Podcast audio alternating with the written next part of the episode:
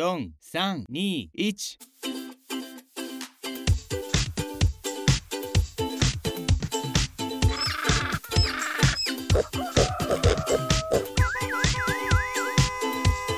啊，不勉强了。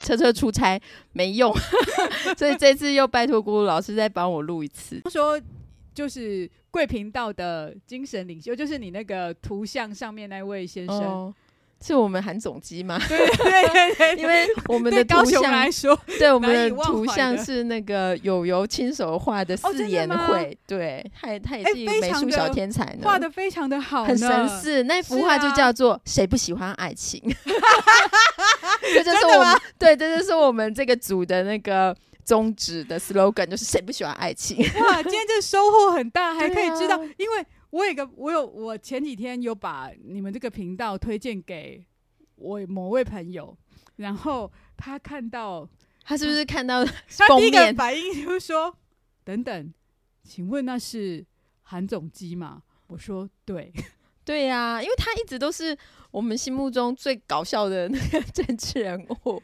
包括、啊、包括当选后又被罢免之类的，对，而且他还是历史上的人物呢。所以你要说他是百年难得一见的真奇才，奇才，这个真的是，的就是我想你不管问政治立场是蓝或者是绿，我想大家应该都一样。我们承认他真的是。怎么讲？骨骼清奇，是一个练武的奇 才。他真的是我们难得能出，真百年一遇，你知道吗？而且他只要站上舞台，他绝对会讲那种大概就是只有就是活在上个，就是大半辈子是在是活在上个世纪的人，就是立刻会有共鸣的话。比方说去帮。呃，去帮总统候选人站台，却说出那种什么土匪掳走，什么千金大小姐，什么人，我人他还会用膝盖走路给你看，对对对，哎，对呀、啊，那个真的是太经典了，太经典了，所以 我们非常肯定他在娱乐这一块的价值。而且我后来啊，不知道是看那个，就是以前的有一个歌舞的老片，就是那个叫什么，就是在雨中，万花嬉春，对对对。里面的男主角也有一段类似在膝盖用膝盖走路，我想说，真的吗？对，大家可以去找一下那个老片来看。我看到那一段，想说，哎、欸，这不是韩总机吗？真的，你看古今中外都可以印证。是啊，而且那个你们的 icon 那韩总机还围嘟着双唇，就是似乎要索吻，索吻，谁不喜欢爱情？真的，所以你成功推荐你的下线吗？是的，是的。然后只是他他非常惊讶于、那个哦、为什么我们会采取这个用韩总机当做那个，他是我们的 icon，对啊，就是精神指标。我我真的觉得。在我我们的立场是很鲜明，就是我们希望能够轻松的聊一聊我们大家想聊的事情，就是海纳百川。对对对，那个、我们是一本杂志。上次不是说是五十 plus？对对对，康健，反正你想谈的话题，我们一定都有的啦，可以这么说。就像韩总机一样，就是呃，照顾你全部的民生，个人生命历练非常丰富，而且想吃潮州火锅。就有潮州火锅，喝酒迟到就喝酒迟到，而且想睡到中午就睡到中午。对，而且就算是个中年鲁蛇，也有翻也有翻身，也有当选市长又被罢免的一天。对对对，这样子，其实他还蛮传奇的，是真的。而且他一个人，他比方说他当过立法委员，然后之前在那个呃新北市还是台北县的时候，就还以前叫什么省辖市吧，然后他还。是不是当过什么中和市的市长啊？哦，他曾经当过中和市市长，还是是竞选，我也忘记了。而且他以前的那个就是选区是在那个叫什么？哎、欸，就是那个叫，就是现在吴征正在准备要竞选那个区，比是在那个吴征现在正在努力的那个选区里面。哦，这样哦，嗯嗯嗯嗯，因为其实我们上次其实是有。谈到那个柯文哲，他也算是很少见、很罕见的政治新星，因为他当初出来的时候是医生，台大的医生，嗯、然后突然华丽转身要当政治人物。当柯文哲在骂什么的时候啊，其实就他是正在做这件事情，然后呢，像因为今天又要录节目，想说又要累积一些就是骂人的那个素材。然后呢，昨天又在网络上搜寻柯文哲回力标，就立刻马上就有人整理了他各式各样，就是多年前讲了什么。然后呢，在在多年之后，他用自己的实际的行为证明他当时讲的其实根本就是，就是要么就是骗人的，要么就是。其实基本上他就是一个言行不一的人呐。对啊，然后找不到合理的解释，除非是说，就是我们现在很流行的，他可能是穿越了吧？对，就是过去的、现在的他背叛了过去的自己，或者是过去的他，呃，可能不是他吧？就是类似像是那个诺兰导演的那那一部，就是在时空之间穿越，对对对，潜行战术之类，没错。所以你就觉得说他的多重宇宙，嗯，而且。而且他究竟，他如如果说啦，其实其实就所谓的呃，好啦，因为台湾这个这个的地理位置，还有台湾目前在国际上的定位，其实我们的总统必须要是能够让所谓的呃民主自由国家的那些联盟，所谓的大国是可以信赖，也就是说，你的言行至少要可以预测，然后要。呃，至少你不要说是像蔡英文那种标准啦，但是你至少讲话要谨慎，然后不要说就是呃问 A 答 B，不然呢就是比方说呃柯文哲在当市长的时候，不是有一个英国来的女士，就是应该是官方的身份来的，然后送她一个怀表嘛，然后他就立刻说。立刻直接对人家说，这是什么破铜烂铁哦？那你可以想象，如果我们可以想象，如果当这个人变成是台湾的元首、台湾的领导人，然后难怪我现在知道为什么北京会鼠疫他了。哦，北京还是有眼光的，是啊，是啊，北京就不希望我们好嘛，是啊，所以所以就合理合理了，直接直接找一个人由上而下把你弄烂，对我真是我。对不起，北京当局，人家还是有眼光，他找了一个就是希望把我们沉船，对一个漏洞。而且我这种人，我北京不用费一兵一卒，他甚至连飞弹我们会自爆的，对，就是军机都不用派来，嗯，对，直接用柯文哲就把你弄烂就好了。真的很可怕，因为其实一个就是疯狂的独裁者。他通常都是有戏剧化的魅力的，是是是，对对对，对对对，没错没错。因为我上个礼拜就是找了，就是用有用柯文哲加法西斯去 Google 了一下，然后呢，发现有一些就是呃所谓的就是类似有做过研究的人写的文章，他就认为说，像法西斯他可有些背景是来自于父权跟一些压抑，那柯文哲出生的家庭其实是这样，哦、比方说他爸爸不是说过，就是那个。如果妈妈叫你娶啊，就算是条狗你也得娶。哇，好可怕的一句话哦！是啊，这句话就我要写八点档，我可能也不敢写，会被骂死。而且他爸爸是在公开场合说出这种话，欸，哎、哦，对，然后他的配偶何瑞英女士就在旁边，欸，哎、嗯，真的很可怕，欸，哎。所以那个胜过狗的那位媳妇在 在场吗？然后，然后跟狗并肩的那位媳妇在啊，就是佩奇。对。而且啊，对，你们不是你们这个节目也有做过，有一种爱情叫做文哲与佩奇，对，这也是一种很神秘的爱，是单向的爱啦。而且而且同一集还有另外一对非常，呃，非常呃，就是我们的马前总统夫妻有没有？哦，这也是一个神秘的爱，对，对对。而且马前总统在啊，对我来说啊，一直有一个很深的印象，就是。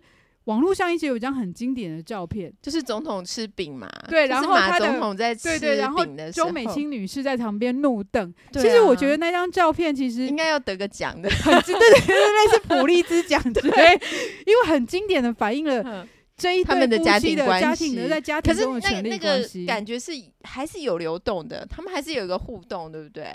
对，而且那种互动就是很明显的，就是。呃，周女士在家里面应该就是家里面的老、oh. 老板，然后，oh. 然后她只是说，因为呃，她在外面就是说外一般说她是总统夫人，所以她必须要陪同总统出席某些场合。可是她其实某种程度，他看马英九是那种。而且其实不止那一张啊，其实还蛮多张都是那种都是在典礼上或者是在宴会上，然后就是那种的照片，你不要这个样子啊，对对之类的，就是他们还是有触发情感，就是看得出来是家人这样子。可是佩奇跟文哲可能就老实说，以柯文哲常常讲的那些话，或还有包括连柯文哲他自己的爸爸讲的话，都会让我有一种就是，因为其实他那个。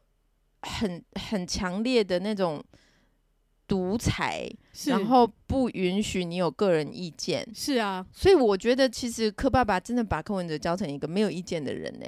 他其实他常常讲的话都是一些，就是以他以他生现在是一个卸任的市长，然后没有工作的情况下，他如果要当候选人的话。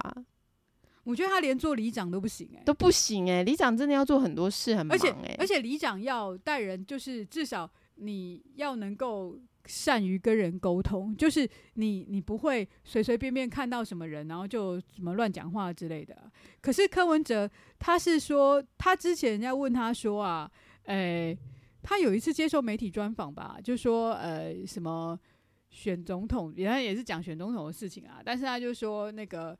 台湾选民的水准还不到，就是哦，真的，我们配不上他。是啊，而且原是我不配，而且他还曾经在，也是在公开场合说过，他是上天派下来拯救台湾的。嗯，我觉得一般正常人先不要，一般正常人会对着，就是会把这种话当做是，就是可以这么的脸不红气不喘的说出来。我觉得某种程度。就是真的很难决定是在搞笑吗？还是说他是不是生病了？我觉得有可能是生病，因为我觉得他，有病识感，他丧失了对现跟现实的那个连接。对啊，对啊，对对对。其实我觉得，如果以病理的角度来看，我觉得他就是一个。危机，中年危机吧，或者是说他、嗯、他已经人生已经走了大半，然后不知道自己要什么，然后刚好妈妈叫他去选总统，他就去选总统，就像当年妈妈叫他去考医学院一样。对啊，他可能就是一直都很迷茫，不知道自己在干嘛，然后也不知道自己在讲什么。而且人家只要就是，比方说，他就开始说啊，那个那个。就是身边谁谁谁身边都是贪污的，但是人家人家就是反问他，然后或者是说要举出反证，他又说，然后他比方说他就是说，呃，我讲话就是这样，高不高兴随便你。哦，真的。然后或者是说，现在要怎样讲，这样是不是就是要被抓去关了？哦，就是种种那种。对啊，一般人啊。哦、呃，就像我好了，我爸妈不喜欢谈政治，嗯、而且他们会他们会认为说这没什么好说的。说的，但是我、嗯、到我到某个年纪，因为我以前受的教育是没有什么二二八，没有、哦、没有什么白色恐怖。念的课本其实基本那种东西，你都是要从所谓的党外杂志，或者是你刻意的去摄取那个知识。对对对，对，对，因为那个时候那是很隐晦的嘛。是啊。然后等到我过了，可能到我。二十八九岁，就是二十岁的后后半，后半，那个时候的才有真的复兴的运动，就是说我们要让小孩子有本土文化知识。哦，对，应该就是那时候，差不多就是陈水扁当选总统几年了之后，可能在。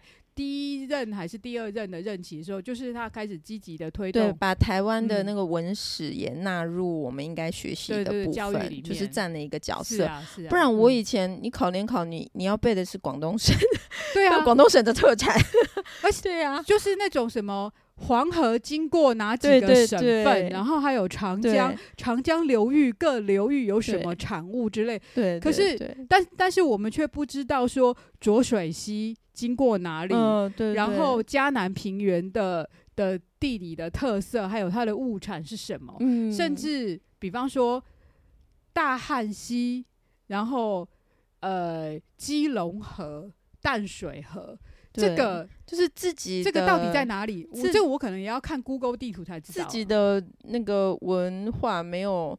或者是风土啊，其实没有受到尊重，然后一直去背一些就是很陈旧的知识。因为老实说，我们背的，我记得，我想我读的那一些，其实资讯呢，也都不是很详实。是啊，对，不是很确实了。因为真的，呃，以国家来说，中国是一个很大的国家，嗯，其实他们这几十年来又变迁很多，所以其实。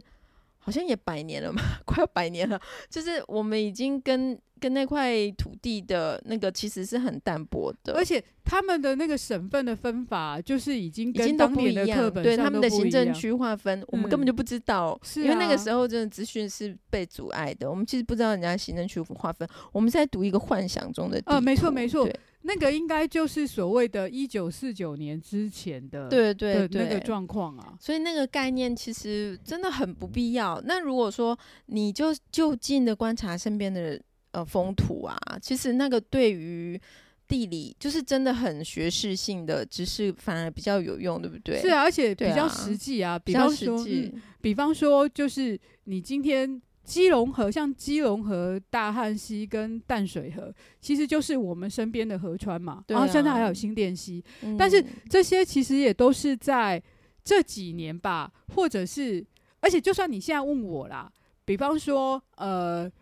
跨过就是我们现在住的地方，双北哎、就是呃中永和，然后要到台北市。那比方说永福桥跟中正桥底下的那一条河是什么？其实你问我，我也没有把握、欸，哎，我也没有把握，因为我就是那个时候的课纲真的不是这样。然后我们也，我们也就是在那个求学的年纪，没有很扎实的受过那个。训练啊！你现在其实都要重新学习。是啊，就等于是，嗯、等于是你要重新认识你的家乡。哎，那我们以前念的就是一个一个所谓的幻觉，对，大幻觉中的想象。因为真的那个时候，而且那其实是别的国家的事情。对，因为中间蒙古已经独立了嘛。是啊，是啊，我们还在学秋海棠的地图。哎，是，所以，对，所以。这这是有点荒谬，所以你想想看，呃，如果是两千年以后开始接受，就是开始上小学，然后接受所谓的国民义务教育的小朋友，嗯，现在大学毕业的人，对，他们其实是是已经是在所谓的。呃，教育教材里面是加入所谓的台湾意识，对对对，然后比较重视台湾的本土的文化，然后环境。其实你学习的是你身边周遭的内容。嗯。其实我觉得是啊，这样子这样子确实比较好啦。就是你要不管是你喜欢不喜欢，或者是要批判什么，你总是先去了解，了解之后你有一定程度的知识。然后你再根据这些去做出你的判断，是这样可能会比会总比就是说你完全没有任何的基础知识，但是你只是照着别人灌输给你的感觉，然后就开始说啊，台湾是鬼岛，然后又是什么那个什么呃光电啊、绿能啊这些，通通都是弊案。可是说实在的，难道现在？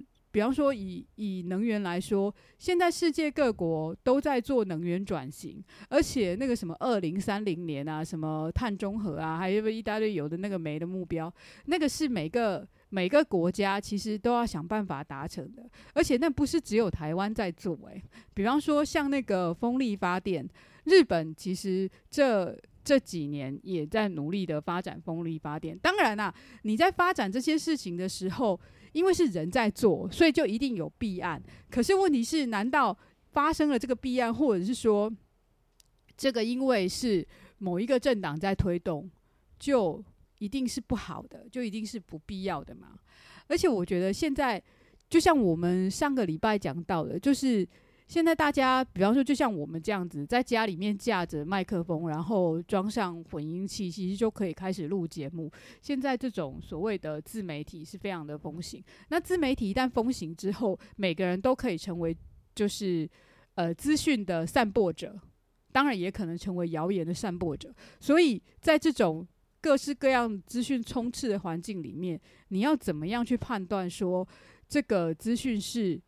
是有毒的还是无毒的，甚至是食用的，这其实也需要有一定的知识才有办法去做判断。可是说真的啦，一般上班族他哪有那个时间？我觉得真的没有，没有、欸、要独立思考，真的要花很多时间。是啊，就像你要足够的、嗯、足够的论述，然后足够的采集、足够的知识去了解一件事情，不容易。是啊，那个太困难了。嗯、然后，所以呃，我上个。哎，是上个礼拜嘛，就是你们的尤军尤军先生哦，对，对我很喜欢那一那一集耶，是我听了好几遍，所以我听了那一集之后呢，就立马买了一本书哦，他推荐的台湾地方政治读本，对对对对对，然后。因为他当时推荐的那个社会史，然后还有一个就是台湾台湾地方政治读本，跟那个叫什么呃菜市场政治学。对，对，对。然后因为社会史其实我已经看过了，而且社会史呢，我觉得如果是那种年纪大概在三十五岁以下，就是其实你对于上个世纪上个世纪其实是没什么印象的人啊，基本上看那一本大概可以了解台湾在二十世纪。就是大概一九可能八零吧，到到一一九九零年代，一一九七零到一九九零年代这这中间，台湾的就是社会啊政治上的一些事情，因为它就是它很多的的内容都是从简就是找以前的简报，当然这这可能需要跑去图书馆去收集资料，然后再把它。再把它写出来，然后它它有一个好处是，它用了很多关键字，嗯、然后让。你从那个关键字去粗浅的了解这些关键字后面代表的是什么意义。嗯、可是如果你想要再知道更多，嗯，也没有更多了，所以。那一本其实，而且有很多事情，但像我们这种四十几岁，其实经历过那个年代，哦、对，因为我们你你多多少少其实小时候在报纸上看过的那些，嗯、或者是说在你差不多十几二十岁，就是。那个生活中的，对对对对，其实我们大概知道是怎么样，但是对于如果说大学生年纪或者是刚出社会的年轻人，你可能真的还蛮需要这一本书，是啊是啊，因为去了解一些关键字。那个年代，所以对那本书确实还蛮还蛮值得一看。有个索引的，对对对，让索引的功用入门，然后入门之后呢，嗯、你再看看你有没有想要知道再更多，然后如果知道更多的话，就在。比方说，透过那些关键字，再去找到你、嗯、你想交叉搜寻，可以可以更了解那个时代的空气这样子。那台湾地方政治读本，它就是把它有一些实例嘛，对不对？对。然后，因为其实我才刚开始看，嗯、不过呢，因为他他找来写的人呢，可能就是长期呃，不管是他是不是相关的。研究的人，或者是做他总他总之他应该就是说，长期对于这方面有涉猎，而且是实际的有做过类似田野调查这一种的。然后可能他他可能是呃，就是类似研究政治的人，然后或者是做 NGO，然后或者是有参与社会运动的人，所以他是在那个环境里面，所以他比较可以用。呃，现场目击者的第一手的角度来写的眼光去去写。嗯、那因为我才开才刚开始看，所以你被我们推播，被尤军推播了新书。而且因为我我是对于这这方面的东西非常感兴趣的人，所以呢，嗯、就是这这些东西对我来讲啊，我一听到相关的关键字，我就会。觉得啊很兴奋，就是触动了我什么，然后就立刻打开那个，就是用那个关键字去做搜寻，嗯，就可以更了解这些。是啊，我觉得在其实一方面我们回顾过去，一方面我们也在创造新的历史嘛。像前天应该是前天吧，嗯，就是同一个科的依赖心真的很重，可能他之前的团队真的有做到这些无微不至的照顾，嗯，然后也塑造出我们。一个假象，就是超新星的假象这样子，但是他他如果没有了团队，没有了幕僚，然后他只只当然我不能说只啦，因为毕竟台湾民众党还是一个蛮大的党，就是目前来说、哦、是啊第三大党，对第三大党，嗯、我们就是拭目以待喽。就眼看他即将要参选了，我们对啊，所以下次要对他们的竞选组合再做一番评论。是啊，是啊，我们就继续看下去。对，随便讲评这样子。是的，好，谢谢大家。啊，谢谢大家，拜拜，拜拜。看一下。